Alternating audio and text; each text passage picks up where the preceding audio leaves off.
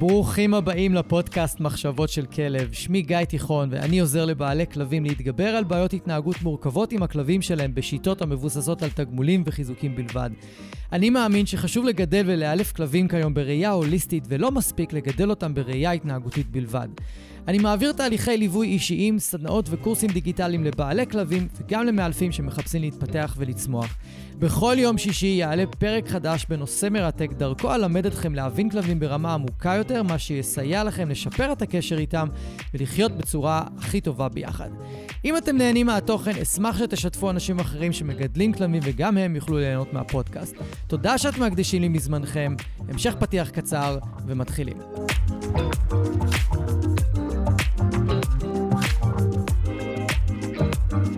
אהלן, מאזינים ומאזינות, ברוכים הבאים לפרק 120 בפודקאסט.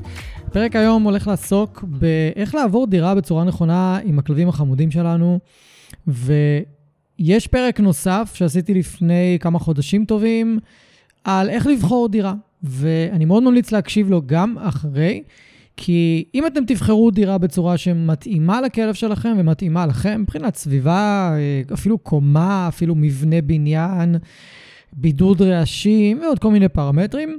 יהיה לכם הרבה יותר קל, ההרגלה תהיה יותר פשוטה, ההתאקלמות יותר מהירה, ואפילו, אפילו, תוכלו אולי להפחית כל מיני התנהגויות שהייתם צריכים להתמודד איתן בדירה הקודמת. בדירה החדשה, בגלל שהיא מותאמת יותר, תצטרכו פחות. למשל, אנשים שמדווחים לי שהם עברו דירה, בחרו אותה לפי הקריטריונים שאני מלמד, ואשכרה הכלב שלהם נובח פחות. או שהם עוברים לסביבה שיותר מותאמת, ואז הכלב מתפרץ פחות בטיולים. אז אם כבר אתם עוברים דירה, תנצלו את זה כדי לעשות התאמה יותר גבוהה לכלב של הכלבה שלכם, ואני מבטיח לכם שזה ישתלם לכם בענק. אז חפשו פשוט את הפרק, תלכו אחורה בפרקים ואתם תמצאו את זה. היום אנחנו נתמקד באיך לעבור דירה. אז נניח ומצאתם דירה והכל עובד לפי המתוכנן, יש לכם תאריך הובלה. הדבר הראשון שאתם צריכים לחשוב עליו הוא האם ביום ההובלה הכלב שלכם נמצא איתכם, או שאתם מוצאים לו איזשהו סידור הורים, חברים, פנסיון, ברמה של לפעמים אפילו כמה ימים, לא רק ליום עצמו, כי לפעמים ההובלה היא על הבוקר, זאת אומרת שהכלב חייב להיכנס לפנסיון או להסיע אותו לסידור שמצאתם כבר יום לפני. ואם הבית שלכם בבלגן מאוד מאוד גדול, עדיף כבר להוציא את הכלב לכמה ימים אה, החוצה לפנסיון או לסידור, ואז להחזיר אותו שהבית כבר מאורגן. עכשיו, מתי זה קריטי? זה קריטי אם יש לכם כמובן כלב שלא מסתדר עם אנשים, או שהוא סופר רגיש לשינויים, מגיב אליהם לא טוב, אנחנו לא רוצים שהוא יהיה בדירה בכל הבלגן, ובדרך כלל בימים שקרובים מאוד להובלה, הבית בבלגן עצום, מלא קרטונים, הרים של קרטונים, ובטח אם הוא לא מסתדר עם אנשים ויתחילו להסתובב לו מובילים בין הרגליים, זה פשוט סיוט. באמת, זה סיוט לעשות, להעביר ככה את הדירה. אני ממליץ בחום של למצוא לכלב סידור ושהוא לא יהיה איתכם ביום של המעבר. הכלבים שלי לצורך העניין, מאז ומעולם היו סופר רגועים עם אנשים, ותמיד בימים של מעבר אני פשוט שם אותם בצד, לא, זאת אומרת באיזשהו חדר, החדר סגור בדרך כלל, הם סבבה עם זה, ואז שבאים לרוקן את החדר, אני מעביר אותם למקום אחר, ואז בדרך כלל הם ישר נכנסים איתי לאוטו ואנחנו עוברים. אבל אני, בוא נגיד, יהיה סבבה עם מעבר בצורה הזאת, עם כלבים שממש הם בסדר עם אנשים, הם לא מתרגשים מהסיטואציות האלה, ויש כלבים שאפילו יסתובבו בין המובילים וכזה אה, יעשו להם אה, good time. זה אפשרי. כמובן שצריך לדאוג לכל העניין של דלת פתוחה, הכלב יכול לברוח וכולי, אז באמת, אם אתם לא רוצים להתעסק, פשוט תמצאו סידור לכלב. ואם אין סידור, אז הוא צריך להיות מאובטח או עם רצועה, או סגור בחדר, צמוד אליכם, זה ממש חשוב. אז ככל שהכלב רגיש יותר, ככה העדיפות היא להוציא אותו מהבית ליותר ימים ולהחזיר אותו כשהבית כבר מאורגן ברובו והפינה של הכלב מוכנה, רוב הבית כבר מסודר, יש מעט מאוד ארגזים, ובטח לא צריך להביא עכשיו, אה, נו, רהיטים שצריך לבנות ולהרכיב ולעשות מלא בלאגן. ברור לי שאם העולם היה האוטופיה, אז היינו ממש מארגנים את הכל עם הבעלי מקצוע, וכולם מגיעים באותו יום, יום למחרת, מתקתקים הכל, והיינו אה, מדוגמים. ברור לי שזה לא ככה. אבל, עם זאת, אם יש איזשהו רהיט מסיבי גדול שאתם צריכים להרכיב, או צריך להגיע אליכם כי קניתם חדש, תשתדלו מאוד שהוא יגיע או באותו יום או יום למחרת שכבר ירכיבו אותו, והכלב לא יצטרך להגיע הביתה כשמרכיבים. אם יש לכם כלב רגיש לרעשים, לאורחים, לאנשים, לדברים כאלה, הדברים האלה ברורים לכם, ומי שלא, מי שהכלב שלו קצת רגיש, בואו נגיד שעדיף, אם זה מסתדר לכם. אם ממש לא מסתדר, בסדר, אני מניח שתמצאו פתרונות ותצליחו להתמודד, אבל בואו נגיד שזה יכול להיות נורא נחמד. אז זה על היום של המעבר עצמו, אה, אני חושב שכדאי מאוד לדאוג לו ולא להשאיר אותו ככה באוויר. מה אנחנו עושים בשבועות שקודמים למעבר עצמו? אה, יש כמה דברים שאתם בוודאי מכירים, אני אעבור עליהם רק בשביל שיהיה לכם מסודר, ואני רוצה שתיקחו בחשבון שככל שהכלב שלכם רגיש יותר, ריאקטיבי יותר, חרדתי יותר, מתקשה עם שינויים, אתם צריכים להתחיל עם ההנחיות האלה כמה שיותר מוקדם. גם ברמה של חודשיים-שלושה לפעמים לפני, אם יש לכם את הפניות ואתם יכולים לעשות, זה יהיה פשוט מעולה. אה, כלבים שהם מאוד רגועים, מאוזנים, אה, לפעמים לא צריך אפילו לעשות את כל הטקסיאדה הזאת. כלבים שיש להם אישוז, גם אם הם אה, מינימליים, עדיף לעשות לפחות שבוע לפני, שבוע וחצי. שבועיים יהיה סבבה לרוב הכלבים, שלושה ארבעה שבועות גם כלבים רגישים. יותר מזה לכלבים סופר רגישים. אז מה אנחנו עושים? קודם כל, אתם בוודאי מכירים, והכי פשוט, להכיר לכלב את המקום שאליו הוא עובר. קחו, לא צריך את הדירה עצמה או את הבית. קודם כל, הכי חשוב זה השכונה, המקום שאליו אתם עוברים. להכניס את הכלב לאוטו עם הרבה מאוד חטיפים ודברים לתעסוקה עצמית, כמו קונג ממולא בשר, משטח ליקוק מרוח בבשר, איזה עצם שהכלב סופר אוהב, כמובן טבעית, אם זה בוליסטי, גידים, עצם יק, זנב שור, יש כל מיני אה, אוזניים. אני ממש ממליץ להימנע, ואני אומר את זה בכל מקום שאני ממליץ על דברי תעסוקה, להימנע כמו מאש מכל העצמות שמוכרים בחנויות, שאין להם תאריך תפוגה, לא תאריך ייצור, אין לנו מושג מה יש בפנים. אבל אנחנו כן יודעים שיש שם דבקים תעשייתיים ומלבינים תעשייתיים, שזה רעל לכלב שלכם, לא להתקרב לזה. אז דברים טבעיים אפשר גם להבין. מה אתם עושים כשאתם מגיעים לשכונה עצמה? תבחרו, תעשו סיבוב עם האוטו כמובן, תבחרו איזשהו מקום שקט לחנות בו, ותרדו עם הכלב. עדיף לרדת איתו ליד איזושהי גינה, כדי שהוא ישר יוכל ככה לרחרח, ודשא וחול וכאלה. תמיד עדיף מאשר לנחות באמצע הרחוב, שאין לו איך לרחרח ולהרגיע את עצמו, והוא צריך מיד להתמודד.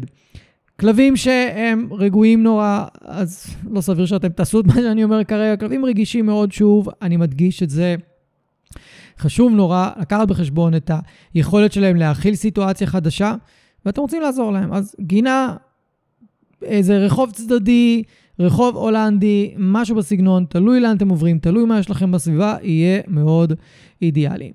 עדיף אה, לטייל עם אה, רצועה ארוכה של 4 מטר, לתת לכלב קצת חופש, אבל אם יש יותר מדי כבישים, מדרכות צרות וכאלה, כמובן שלא, תהיו על רצועה רגילה. ברגע שירדתם מהאוטו והכלב התחיל להסתובב, אז פשוט תאפשרו לו קודם להריח, קודם להתמצא בסביבה, לרחח את האוויר, את הקרקע, אתם לא צריכים להתערב יותר מדי. אם הכלב ריאקטיבי לאנשים או לכלבים, קורקינטים וכאלה, אז כמובן לשלב את כל התרגילים שאתם עושים איתו, שאתם יוצאים לטיולים בסביבה הביתית שלכם, כדי שהוא לא... אה, יתפרץ, אלא שתהיה לו חוויה יותר נעימה, אז כמובן אמרנו, תביאו אתכם מלא חטיפים. אז אם הכלב ריאקטיבי או מתפרץ, כבר מיד להתחיל לעבוד איתו עם חטיפים. אם לא, הוא פשוט חרד ורגיש וקשה לו במקומות חדשים, לא הייתי מתחיל מיד עם החטיפים, הייתי נותן לו רגע שנייה להתאקלם ולהתאפס ולהבין איפה הוא נמצא. אם הוא מסכים לטייל, כמובן תצאו לטייל בשכונה, באזור, ואם אתם רואים כלבים או אנשים, ואז הכלב, ואם הכלב ריאקטיבי, פשוט תתנהלו בהתאם לאיך שאתם מתנהלים ברחוב. כלבים במקומות חדשים יכולים לא לרצות לקחת אוכל, כי המקום חדש, הם לחוצים מדי, והם זקוקים לזמן. זה יכול להיות שאחרי 20 דקות, חצי שעה, שעה, אולי בביקור השני או השלישי רק הם יתחילו לקחת אוכל, ותחשבו כמה זה קריטי. אם אתם מגיעים עם הכלב שלכם לסביבה חדשה והוא לא לוקח אוכל, ואתם לא עושים לו הכנה לפני המעבר. זאת אומרת, אתם עוברים וטיול ראשון עם הכלב בחוץ, הוא לא לוקח אוכל, והוא ריאקטיבי או חרדתי, והוא מתקשה להתמודד עם הסביבה, ואין לכם את הדרכים הרגילות ושהוא מכיר וסומך עליהן כדי לעזור לו. זה בעיה, זה יכול להיות מעבר סופר קשוח לכלב, וגם לכם, כי אתם תצטרכו לספוג את כל זה. אז תעשו את המאמץ ותיקחו את הכלב ל... למקום שאליו אתם עוברים. תוך כדי טיול, אמרנו, אתם נותנים לו לרחח, להכיר, ויצאתם לטייל, תוך כדי הטיול, אה, אחרי שהוא עשה את הריחוח הראשוני שלו, יכול לקחת דקה, שתיים, שלוש, חמש, אתם יכולים להתחיל לתגמל אותו על הדברים הרגילים שאתם נותנים לו בטיולים. לא צריך דברים חדשים, לא צריך שום דבר, דברים הרגילים. מה שאני כן ממליץ, כלבים שהם רגישים, להגביר את קצב החיזוקים. זאת אומרת, אם בבית אתם הייתם בעיקר מתגמלים כבר על התנהגויות ספציפיות, אה, כמו קשר עין, הליכה ליד הרגל, תגובה לצליל הסחה, אולי לא כדעת למי שמכיר, אולי פניית פרסה, כלבים ריאקטיביים, אה, אולי עמידה ליד הרגל, אם למי שלימד את זה. פה יכול להיות שהכלב יתפקד פחות, ברמה פחות טובה, אז הייתי פשוט נותן חטיפים על מגוון של התנהגויות די ספורדיות, אקראיות, לא הייתי מתמקד בדברים שעובדים בבית, אה, ממש מה שנקרא חטיפים חינם. כי אם הוא לא רוצה לקחת חטיפים בצורה אה, זורמת, והוא לחוץ מדי וקשה לו, אז האקראיות של החטיפים מאוד מאוד תעזור לו, כי זה פשוט יתקשר לסיטואציה עצמה, זה יתקשר למקום עצמו, בלי איזה שהם תנאים מקדימים, וזה יקל עליו. על רוב הכלבים אני שמתי לב שזה מקל. אה, לכן, אני תמיד מעדיף קודם לתת לכלבים לרדת מהאוטו למקום שהם ישר יכולים לארח ולהוציא רגע את הסטרס הראשוני, להתחיל לטייל איתם באזור השקט שבחרתי, ואז לא יהיו יותר מדי התמודדויות, ואז סיכוי סביר וגבוה שהם ירצו גם לקחת אוכל. כלבים שישר לוקחים אוכל, אתם כמובן יכולים לחמם אותם ולעניין אותם בכם אה, עם משחקי ריכוז, כמו פינג פונג, למעלה למטה, treat and treat, תלוי מה הכלב שלכם מכיר. מי ששומע את המילים האלה בפעם הראשונה, אז יש לי סדנה שנקראת עיניים עליי, בה אתם לומדים את כל משחקי הריכוז האלה. אם זה מעניין אתכם, פשוט תשלחו לי הודעה, אני בכיף אסביר לכם ונבדוק ביחד אם הסדנה הזו מתאימה לכם. סדנה שתלמד אתכם מגוון של משחקי ריכוז ופוקוס עליכם, שמאוד יעזרו לכם גם לאמן כלבים ריאקטיביים, גם לבנות ביטחון לכלבים חרדתיים, וגם פשוט לחזק את הקשר עם הכלב שלכם ואת הקשר עין שלו איתכם ואת התשומת לב שלו אליכם. יש להם שימושים מאוד מאוד מאוד נרחבים. מעניין אתכם, פשוט שלחו לי הודעה, אימייל, אתם אפשר למצוא אותי בכל מקום. דברו איתי. אז אם הכלב שלכם לוקח אוכל בצורה טובה, אפשר כבר לעבוד איתו עם משחקי ריכוז, או כל התרגילים האחרים שהכלב שלכם מכיר, זה זורם, זה טוב, זה מעולה. ככל שהטיול מתקדם והכלב שלכם משתחרר, פשוט אפשר להפחית בחטיפים בהדרגה, ואם הוא כלב חברותי לכלבים, כמובן לפגוש כלבים, לעשות לו שמח. אם הוא כלב של אנשים, ופתאום אנשים עוצרים אתכם ורוצים לטף אותו והוא מגיב טוב, כמובן לאפשר העיקר להעביר את הכלב שלכם חוויה טובה, נעימה, כיפית, בין אם זה דרך החטיפים בטיול, בין אם זה דרך אה, מפגש עם אנשים או כלבים שהוא אוהב, תלוי מה, או פשוט לתת לו להסתובב, גם אם הוא לא רוצה לפגוש אף אחד ולקחת אוכל, פשוט להסתובב, לרחח, לבחור רחובות מאוד צדדיים, ואם הוא ריאקטיבי ולא מוכן לקחת אוכל, לשמור על מרחקים מאוד גדולים מכלבים ואנשים וקורקינטים אופניים, תלוי מה הוא ריאקטיבי אליהם, ופשוט לייצר לו חוויה רגועה. עכשיו, ככל שהכלב שלכם יותר מתקשה עם סביבות חדשות, אז יותר מומלץ לעשות עצירה ולתת לו את התעסוקה שהבאתם לו, קונג ממולא בשר, משטח ממולא בשר, איזושהי עצם לעיסה, בחייאת רבאק, אל תביאו חימת בוטנים, גבינות, בטח לא בחום של עכשיו, לא, לא דברים כאלה, טחינה גול, זה, זה לא כלבים, זה לא דברים שכלבים כל כך אוהבים. וגם, כמה כלב אפשר, יכול לאכול מתוך uh, חימת בוטנים? אף פעם לא הבנתי את ההיתפסות הזאת לחימת בוטנים. בשר, חברים, בשר, יש את המזון הטבעי, של כל מיני חברות פה במשק, ופשוט אפשר לקנות את המוצרים שלהם ולהשתמש בהם בקונג ובמשטח ליקוק. זה אחלה של דבר, בריא, הרבה יותר מזין מחמת בוטנים וכאלה, אז, והכלבים הרבה יותר אוהבים אותם, אז עדיף מבחינתי. העצירה הזאת היא לשבת איפשהו ופשוט לתת לכלבים שלכם ליהנות מה, מהשקט, מהרגע לשכב, לעצור, לבחון את הסביבה מסביב, הוא פרייסלס, באמת. לא חייבים רק ללכת ולטייל ולהכיר ולראות ולבדוק. אפשר גם פשוט לעצור ולהתבונן על הסביבה. עכשיו, מה היתרון פה? במיוחד לכלבים רגישים לרעשים. כשעוברים לבית חדש, אחד הדברים שהכי מאתגרים כלב זה הרעשים החדשים בבניין. וככל שהוא יותר רגיש, הוא ינבח יותר במעבר עצמו. אז דמיינו שאתם לוקחים את הכלב חודש לפני, במיוחד אם הוא רגיש לרעשים, ולפחות פעמיים בשבוע. גם אם אתם עושים את זה רק בסוף שבוע, זה בסדר. פעמיים בשבוע אתם לוקחים אותו ומטיילים איתו, אז הוא לומד להכיר את הרעשים. עוצרים איתו באיזשהו מקום, במיוחד אם יש לכם מקום ליד הבניין, עוד יותר טוב, או הכי קרוב לבניין שאתם יכולים, שאתם עוברים אליו, או הבית, ופשוט לשבת בצד איפשהו, פינה שקטה. לתת לו את הדבר הזה שהבאתם לו לתעסוקה עצמית. אז הוא לומד לשמוע את הרעשים, וגם לחוות חוויה נעימה ורגועה. ואם אתם שמים לב שהוא מתחיל לנבוח, אז אתם בטח כבר יודעים מה צריך לעשות. איך לעבוד עם חיזוקים, ואיך להסיט את התשומת לב שלו, ואיך להביא אותו לרגיעה. ואם לא, חפשו את הפרק של לסתום כבר, פה בפודקאסט, תקשיבו לו, גם יעזור לכם בבית, וגם יעזור לכם במעבר עצמו. אז יש לכם כאן benefits, ממש תועלות מאוד משמעותיות מלעצור מתישהו, או בסוף, או באמצע, את הטיול, ופשוט לשבת עם הכלב ולעשות כלום, לתת לו להתרגל לרעשים בסביבה.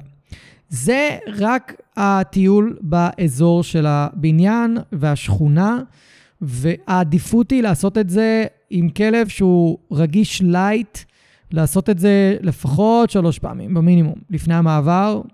עם כלב רגיש כזה בינוני, הייתי עולה כבר ל-5-6. כלב רגיש מאוד, הייתי כבר מנסה להגיע שמונה פעמים. אני יודע שזה המון, אני יודע, אה, וברור לי שזה סביר להניח יהיה פחות. אני פשוט נותן לכם איזשהו אה, מין רפרנס כזה לכמה כדאי. עכשיו, שזה לא יבאס אתכם. כלומר, אם אתם אומרים לעצמכם עכשיו, וואי, מה שמונה פעמים עם הכלב שלי עושה דרמה מכל דבר, אין לי כוח ללכת שמונה פעמים, אני לא יכול, אין לי מתי. זה יותר מדי. אז, ואז אתם אומרים לעצמכם, טוב, אני לא אלך כבר. לא, לא, לא, לא, לא, לא. תלכו אפילו פעם אחת, אפילו פעמיים. יכול להיות לזה אפקט ממש דרמטי. אז אני אמרתי כמה אידיאלי. תלכו אבל כמה שאתם יכולים. זה סופר קריטי לעשות לכלב רגיש את ההיכרות עם הסביבה החדשה שלו. אז זה לגבי השכונה עצמה. עכשיו, אם ככל שאתם באים יותר, כמובן תרחיבו את הרדיוס של הטיול בשכונה עצמה. ככה הוא יכיר יותר כלבים, יותר אנשים, יותר מקומות, יותר רעשים. זה רק יכול כמובן לעזור לכם. עכשיו, במידה ואתם יכולים גם להיכנס לתוך הבניין, אני הייתי עושה את זה. הייתי נכנס לבניין, נותן לכלב להכיר את ה... במיוחד את המסביב שלו, קודם כל, ואז נכנס פנימה ללובי, ואז אולי עולה במדרגות, אולי סתם עולה במעלית, יורד למטה, רק נותן לכלב להתרגל קצת לאזור. לא צריך להישאר הרבה זמן, כי בניינים באופן כללי זה די אזור שמלחיץ כלבים, החדר מדרגות תמיד מלחיץ אותם, והרעשים שם, וטריקות דלת, וכלבים נובחים מתוך הדירות. לא צריך להישאר שם הרבה. גם בדרך כלל מספיק להיות ברחבה של הבניין, ובגינה אם יש, או בחנייה מאחורה, ובלובי, וזה מספיק. אז אני כן הייתי נכנס, אני כן הייתי מאוד ממליץ להיכנס. ואם יש לכם כבר את המפתחות לדירה, אולי היא ריקה, אז זו סיבה מצוינת גם לעלות במעלית או לעלות במדרגות, להיכנס לדירה ולהיות בה, פשוט להסתובב בה. עכשיו, מה אתם עושים בתוך הדירה? נטו, כיף, אחרי שהכלב הסתובב בה וחקר אותה והכיר אותה, תציעו לו פינג פונג, תציעו לו treat and treat, תביאו אתכם צעצוע, אה, אולי כדור, מה שהכלב שלכם אוהב, אולי איזה משהו לנשוך. אולי תשמרו את התעסוקה העצמית שלכם, שהבאתם לדירה עצמה, אבל העיקר הוא לעשות כיף, וגם לא צריך להישאר הרבה זמן, אפשר להישאר שם רבע שעה, עשר דקות, כמה זמן שיש לכם, ואפשר ללכת. ככל שתוכלו לעשות את זה יותר, זה רק יעזור לכלב שלכם. אז דיברנו על מה לעשות בשבועות שקודמים למעבר ואיך להכיר לכלב את האזור, ומה לעשות ביום של המעבר. אני רוצה לדבר איתכם מה לעשות מהרגע שהכלב נכנס לדירה החדשה, וצריך להרגיל אותו לכל מיני דברים חדשים. אבל רגע, נזכרתי בדיוק במשהו. טיפ של אלופים, מה שנקרא. אם בבניין אתם יודעים שיש כלבים, ויש לכם את האפשרות לעשות לכלב שלכם היכרות עם הכלבים האלה, העדיפות היא כמובן לאזור ניטרלי, לא, לא בבניין. זה יכול להיות Game Changer מטורף למעבר עצמו. ברור לי שרובכם לא יכולים, אבל אם יש סיכוי שזה יכול לקרות, אז זה מאוד יעזור, כי זה מתחבר בדיוק למה שרציתי לדבר עליו עכשיו. שאחד הדברים שהכי קשים לכלבים להתרגל אליהם, זה לנוכחות של כלבים חדשים. אם הכלב שלכם גדל באותו בניין, עם אותם כלבים שלא התחלפו, הוא כבר רגיל לנביחות שלהם ולריח שלהם, באופן כללי לנוכחות שלהם, עכשיו שיש כלבים חדשים, יכול להיות לו מאוד מאתגר. ואם הכלב שלכם ריאקטיבי לכלבים, שינוי כזה יכול להצית אצלו נביחות בקטע מטורף, אוקיי? נתקלתי בכמה מקרים שמעבר דירה הוציא מהכלב כמות נביחות פסיכוטית לגמרי. אחד המקרים אפילו שנתקלתי בהם, התראיינו פה בפודקאסט, חפשו את הסיפור של אמה, ותקבלו שם איזשהו, איזושהי פרספקטיבה לכמה גרוע זה יכול להיות. אז אני ממש ממליץ, אם אתם יכולים, פשוט להכיר לכלבים שלכם את הכלבים של הבניין. ובואו נעבור לדבר על מה אנחנו עושים אחרי המעבר. קודם כל, בכל מה שקשור לנביחות, יש את הפרק סתום כבר, אני מזכיר שאני נותן בו כלים מאוד מאוד פרקטיים ומאוד קלים ליישום על איך להפחית את הנביחות בבית. ואם אתם לא מכירים את הפרק הזה ויש לכם כלב עם פוטנציאל נביחות, או עבדתם על הנביחות שלו, ממש חשוב שתקשיבו לפרק, או אם אתם עובדים מאלף או מאלף, בבקשה, קחו מהם הנחיות יותר מדויקות לאיך להתמודד עם הנביחות שאולי יהיו אחרי המעבר. זה הדבר הכי, הכי, הכי משמעותי שאתם צריכו לטפל בו בתוך הבית. רעשים חדשים יכולים להיות של מעלית, של הדלתות בבניין, של כלבים שנובחים, של השכנים שהם עולים ויורדים במדרגות, או לדיבורים שלהם. זה יכול להיות לרעשים שמגיעים מבחוץ, במיוחד נגיד אם יש אולי אתר בנייה לידכם, והיום בארץ, במרכז לפחות, לעבור לגור ליד אתר בנייה זה מציאות ריאלית לגמרי. אז גם זה יכול להיות. כל רעש שהכלב שלכם יכול להיות רגיש אליו, מהרגע הראשון שאתם נכנסים הביתה עם הכלב, נורא חשוב להתחיל כבר לעבוד עם חטיפים, כמו שאני מתאר בפרק, וכבר להכניס עבודה סביב העניין הזה, ולא לפספס את זה, לא להזניח את זה בימים הראשונים. כי לפעמים הימים הראשונים זה מה שיגדיר את מה שיהיה אחר כך. אוקיי? זה לא 100%. ברור שכלב יכול להיות יותר שקט בימים הראשונים, ואז אחרי זה פתאום, מה שנקרא, נפתח לו הגרון. אבל בכל זאת, אני מעדיף ללכת על הסייף סייד. אז מהרגע הראשון, חשוב נורא שתעבדו על הנביחות, תעבדו על המשטח רגיעה ועל רגיעה באופן כללי בבית. בשעות עומס של הבניין, שאתם שמים לב שהכלב שלכם יותר ערני, יותר שם לב אולי לדלת או לרעשים בחוץ, גם אם הוא לא נובח, אוקיי? אם הכלב שלכם דרוך בגלל הרעשים בחוץ, זה מבוא לנביחות. רוב האנשים פשוט לוקחים את זה כמובן מאליו. הם לא חושבים שזה אישו שצריך אולי לגעת בו. עדיף ללכת על הסייף סייד, ופשוט בשעות העומס של הבניין, שיש יותר רעשים, גם אם זה מהרחוב בחוץ, תלוי לאן עברתם, המון תעסוקה עצמית.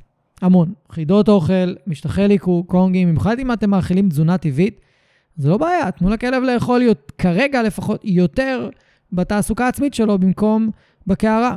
ואז כמובן יש את כל הנושא של לסגור חלונות ולעמעם רעשים, לשים אולי מוזיקה בבית או רעש לבן, הדברים שאתם מכירים שכבר עוזרים לכלב שלכם. יש כמובן גם צורך וחשיבות לעשות אותם. אבל בתוך הבית, בדיוק כמו בטיולים, אתם צריכים להגביר את קצב החיזוקים, את כמות החיזוקים, את כמות התעסוקה העצמית, גם כדי לקשר לכלב את הסביבה החדשה לכמה שיותר חוויות טובות, גם כדי לעזור לו וגם כדי לקשר לו את הרעשים למשהו חיובי. לא רק את הסביבה עצמה, ספציפית את הרעשים. אם עכשיו הוא שמע טריקה של דלת, וכולו נדרך ומסתכל על הדלת או על החלון, או אולי עליכם אגב, לפעמים זה גם עליכם, והוא כולו נראה דרוך, חישונים מוגדלים, מאוזניים קדימה, לי עבורי זה מבוא לנביחות. עוד כמה ימים הוא יכול להתחיל לנבוח על הרעש הזה. אני רוצה שיהיו לי חטיפים זמינים בקופסאות סגורות, שאני מיד יכול לקחת ופשוט לזרוק לכלב ולהגיד לו, יופי שלא נבחת, ולתגמל אותו על זה. ולעשות חיבור טוב לרעש שהוא הרגע שמע, אוקיי? ווין ווין משני הצדדים. זה לגבי מה שקורה בתוך הבית. והדבר האחרון שצריך לדבר עליו ולהקפיד עליו, זה הטיולים בחוץ. מה אתם עושים בטיולים הראשונים בחוץ? עכשיו, אם עשיתם את ההרגלה קודם, וואלה, יהיו לכם חיים הרבה יותר קלים, הכלב שלכם יהיה הרבה יותר רגוע, יגיד לעצמו, אה, אני מכיר את האזור, טיילנו פה, מה שנקרא, הכלב שולט בחומר. עכשיו, גם אתם, אם טיילתם, אתם כבר יודעים איפה יש אזורים בעייתיים, איפה אולי יש כלבים שנובחים, איפה הגינת כלבים כבר. אתם כבר סביר להניח יודעים איפה יש מוקדים בעייתיים שאתם יכולים להימנע מהם לימים הראשונים, כדי לתת לו קודם להתרגל ולהסתגל, ואז אחר כך אפשר לקחת אותו להתאמן במקומות האלה. חשוב נורא בטיולים עצמם להגביר ולהגדיל את כמות החיזוקים. זאת אומרת, מה שנקרא, לחזור אחורה. כי כמו שאמרתי, יכול מאוד להיות שלמרות שעשיתם הרגלה, הכלב שלכם עדיין יהיה לחוץ ויהיה לו קשה ולא ייקח מספיק חטיפים ולא ירצה אפילו לקחת את החטיפים הכי שווים, את מה שהוא הכי אוהב. אתם תצטרכו לתת לו כמה ימים לפעמים של התרגלות עדיין, למרות שאולי עשיתם הכנה לפני, ועד שהוא יתחיל לקחת חטיפים. עכשיו, אם הוא לוקח חטיפים, יופי. אמרנו שאפשר לתגמל גם על דברים אקראיים לגמרי. לא חובה למצוא התנהגויות שאתם רוצים לתגמל, פשוט אפשר לתת לו. לחבר באופן כללי את הטיול, את הסביבה, לחוויה יותר נעימה, יותר טובה.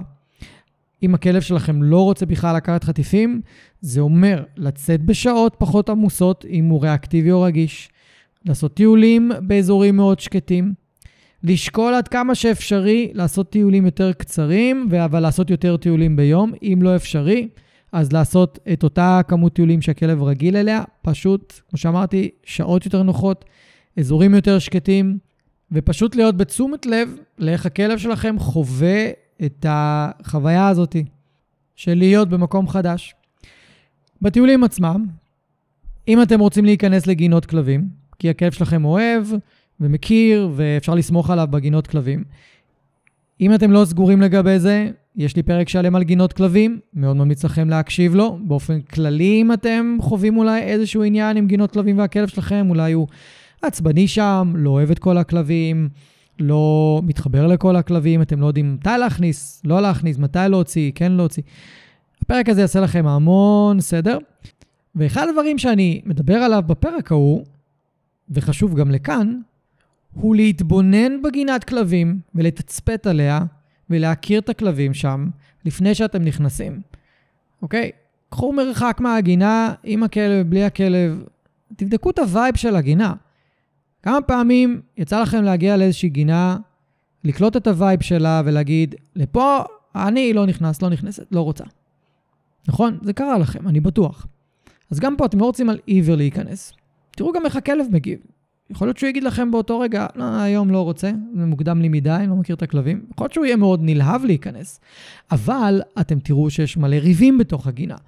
אתם לא תכניסו אותו, למרות שהוא רוצה. מה אתם רוצים, שהחוויה הראשונית שלו בגינת כלבים במקום חדש תהיה סביב ריבים ומתחים? ממש לא. אז אתם תוותרו על זה, אתם תכניסו אותו בפעם אחרת, שיהיו כלבים יותר נחמדים, יותר רגועים, אווירה יותר טובה. הדברים האלה הם סופר חשובים, ואני תמיד, תמיד, תמיד ממליץ להקפיד עליהם, ולא אה, לא ללכת על עיוור, לא לעשות את הדברים כמו שאתם בהכרח רגילים, במיוחד שאתם משנים סביבה, משנים הרגלים, ומשנים עוד מלא דברים שאתם לא מודעים אליהם עבור הכלב שלכם. אז אם כבר הזכרתי את המילה שגרה, אולי זה ה-obvious, ואולי הייתי צריך להגיד את זה בהתחלה, אבל עבורי זה ממש ה-obvious, זה שלא משנים את השגרה של הכלב. בשום אופן לא משנים את השגרה שלו. טיולים פחות או יותר באותן שעות, אלא אם כן אין לכם ברירה, כי אתם חייבים לטייל בשעות יותר מוקדמות, כי דיברנו על ההרגלה שצריך לעשות. הזמן ההאכלה הוא אותו זמן, האוכל נשאר אותו אוכל, אל תשנו גם אוכל וגם אזור מגורים, אוי, ממש לא רעיון טוב. אז כל השינויים שאתם רוצים לעשות, תחכו לאחרי המעבר, אם אתם רוצים לעשות כאלה. במעבר עצמו לא מתמודדים עם שינויים. השינוי היחידי שהכלב צריך להתמודד איתו זה רק המעבר לדירה חדשה. עכשיו, חלקכם אולי אומרים לעצמם, אבל גיא, אני נפרדתי מהבת זוג שלי, או אני נפרדתי מהבן זוג שלי, והכלב בא איתי, והוא גם נפרד מהבן זוג או בת זוג, וגם הוא צריך לעבור לסביבה חדשה, אז מה אני עושה? מה אני עושה? אין תשובה טובה. הכלב שלכם יצטרך להתמודד עם שני השינויים האלה. אני לא ממליץ לעשות משמרות שהוא יהיה שבוע פה, שבוע שם, זה יכול לגמרי לחרפן כלב, אלא אם כן הוא לא רגיש. אבל כלבים רגישים, חרדות, בטח חרדת נטישה, לא הייתי עושה את זה. אה, עדיף שהכלב יעבור לה, עם בן אדם אחד לאזור חדש, ומה לעשות, אלה החיים, והכלב יצטרך להתמודד עם זה. אז יש חשיבות מאוד גבוהה לעשות לו הכנה למעבר. זאת אומרת, כל מה שדיברנו בפרק, חשוב. אם יש אפשרות שבן או בת הזוג יעזבו לפני, או באופן טבעי הם עוזבים לפני, שאתם עושים את המעבר, אז כנראה שתהיה פה פרידה טבעית כלשהי עוד לפני שאתם עוברים, וזה גם יעזור לו. ודבר אחרון שיכול לעזור לכלבים הרגישים שבינינו, ואולי גם האנשים הרגישים שבינינו, הוא להשתמש באיזה שהם תוספים טבעיים שיכולים לעזור להרגיע, יכולים לעזור להתמודד עם המעבר יותר טוב, במיוחד הכלבים הרגישים. הדבר ש... או התכשיר שאני משתמש בו אה, הכי הרבה וממליץ עליו הכי הרבה הוא הדוגיזן של אילונה, אם אתם עוקבים אחריי, אני בטוח שאתם גם עוקבים אחריה. יש גם קופון הנחה, אם אתם רוצים להשתמש בו, כדי לקנות מהאתר שלה. הקופון הוא גיא רולס, ב-Z בסוף, G-U-Y, R-U-L-Z. זה הקוד, ייתן לכם הנחה. אם אתם חושבים שיהיה לכלב שלכם מעבר קצת קשה ומאתגר, הדוגיזן מאוד יכול לעזור. פשוט צריך לתת אותו ביום של המעבר או ביום שהכלב מגיע אליכם. אה, אם הוא בפנסיון, זה תלוי. אה, אם הוא נמצא במקום חדש ויכולים לתת לו את הדוגיזן, אחלה. גם טוב, כאילו, מי ששומר עליו הכוונה, משפחה, חברים, פנסיון. הם יכולים לעזור בקטע הזה. אם לא, לא נורא, אפשר להתחיל לתת לו ממש מהרגע שהוא מגיע הביתה. יש עוד מוצר שנקרא We Calm, שקצת יותר קשה ומאתגר להשיג אותו, צריך ללכת לווטרינר, אה, והוא יותר יקר, וגם צריך לתת ממנו די הרבה לכלבים גדולים. אז הדוגי זה מהבחינה הזאת לדעתי עדיף. וכמובן שיש עוד תכשירים בשוק, אני פחות מכיר אותם, פחות יש לי ניסיון איתם. אם יש לכם ניסיון עם אחד מהם, מאוד חיובי, אז שוב, אולי כדאי אה, להשתמש בו, אם השתמשתם בו בעבר. אז אלה היו פחות או יותר ההנחיות שאני משתמש בהן ואני נותן ללקוחות שלי כאשר הם רוצים לעבור דירה. זה מתחיל קודם כל בבחירת דירה מתאימה, שזה בפרק אחר, חפשו אותו. זה עובר להכנה מוקדמת לקראת המעבר. דיברנו על היום של המעבר, דיברנו על לפני המעבר, כמה שבועות לפני מה צריך לעשות, ואיך להכיר לכלב את האזור, את הבניין, את הדירה, ומה לעשות ברגע שעוברים. שנביחות והתמודדות עם רעשים חדשים זה הדבר הכי מאתגר עבור הכלב, שצריך לשים עליו את הפוקוס. וכמובן, אם צריך לעזור לכלב עם כל מיני תמציות שדיברתי עליהן ממש לפני דקה. אז זה היה הפרק על מעבר דירה, ואם הקשבתם עד לכאן, תודה רבה, מאוד מעריך את זה. יש למטה תיבת שאלות שאתם מוזמנים לכתוב שם שאלה, או סתם לתת פידבק. ככל שתיתנו יותר פידבקים, ספוטיפיי יקדמו את הפודקאסט שלי יותר. אם אתם באפל, אני לא זוכר אם יש באפל כזו פונקציה. אם יש, אז מעולה. וכמובן, תדרגו. אם הפודקאסט תורם לכם וחשוב לכם ואתם נהנים ממנו, אנא, תעזרו לי, תדרגו אותו ותעשו פולו. אם לא עשיתם פולו עד היום, תעשו פולו. כדי שגם uh, נוכל לקבל דירוג יותר גבוה בפודקאסט, וגם תדעו מתי יוצאים לכם עבורכם פרקים חדשים. אנחנו נתראה בפרק שעולה ביום שישי, פרק מיוחד הולך לעלות, אני לא הולך לגלות לכם. תהיו טובים לעצמכם, תהיו טובים לכלבים שלכם. נתראה בפרקים הבאים. אני רוצה להגיד לכם שוב, תודה רבה שהאזנתם. אם אהבתם ואם נהניתם, אז שתפו חברים, שתפו מכרים, בעלי כלבים, תעזרו לי להפיץ את הפודקאסט הזה, אני מאוד מאוד אשמח. ותעשו פולו, כדי שהאפליקציה האהובה שלכם תודיע לכם. יום שישי היום, יש עוד פרק בפודקאסט מחשבות של כלב, ואני אפתיע אתכם עם נושא חדש ופרק חדש. אז אני מקווה שנהניתם היום, היה לי מאוד כיף לארח אתכם. אנחנו נתראה עוד שבוע, תהיו טובים לכלבים שלכם, תהיו טובים לעצמכם, ושיהיה לכם אחלה של סוף שבוע.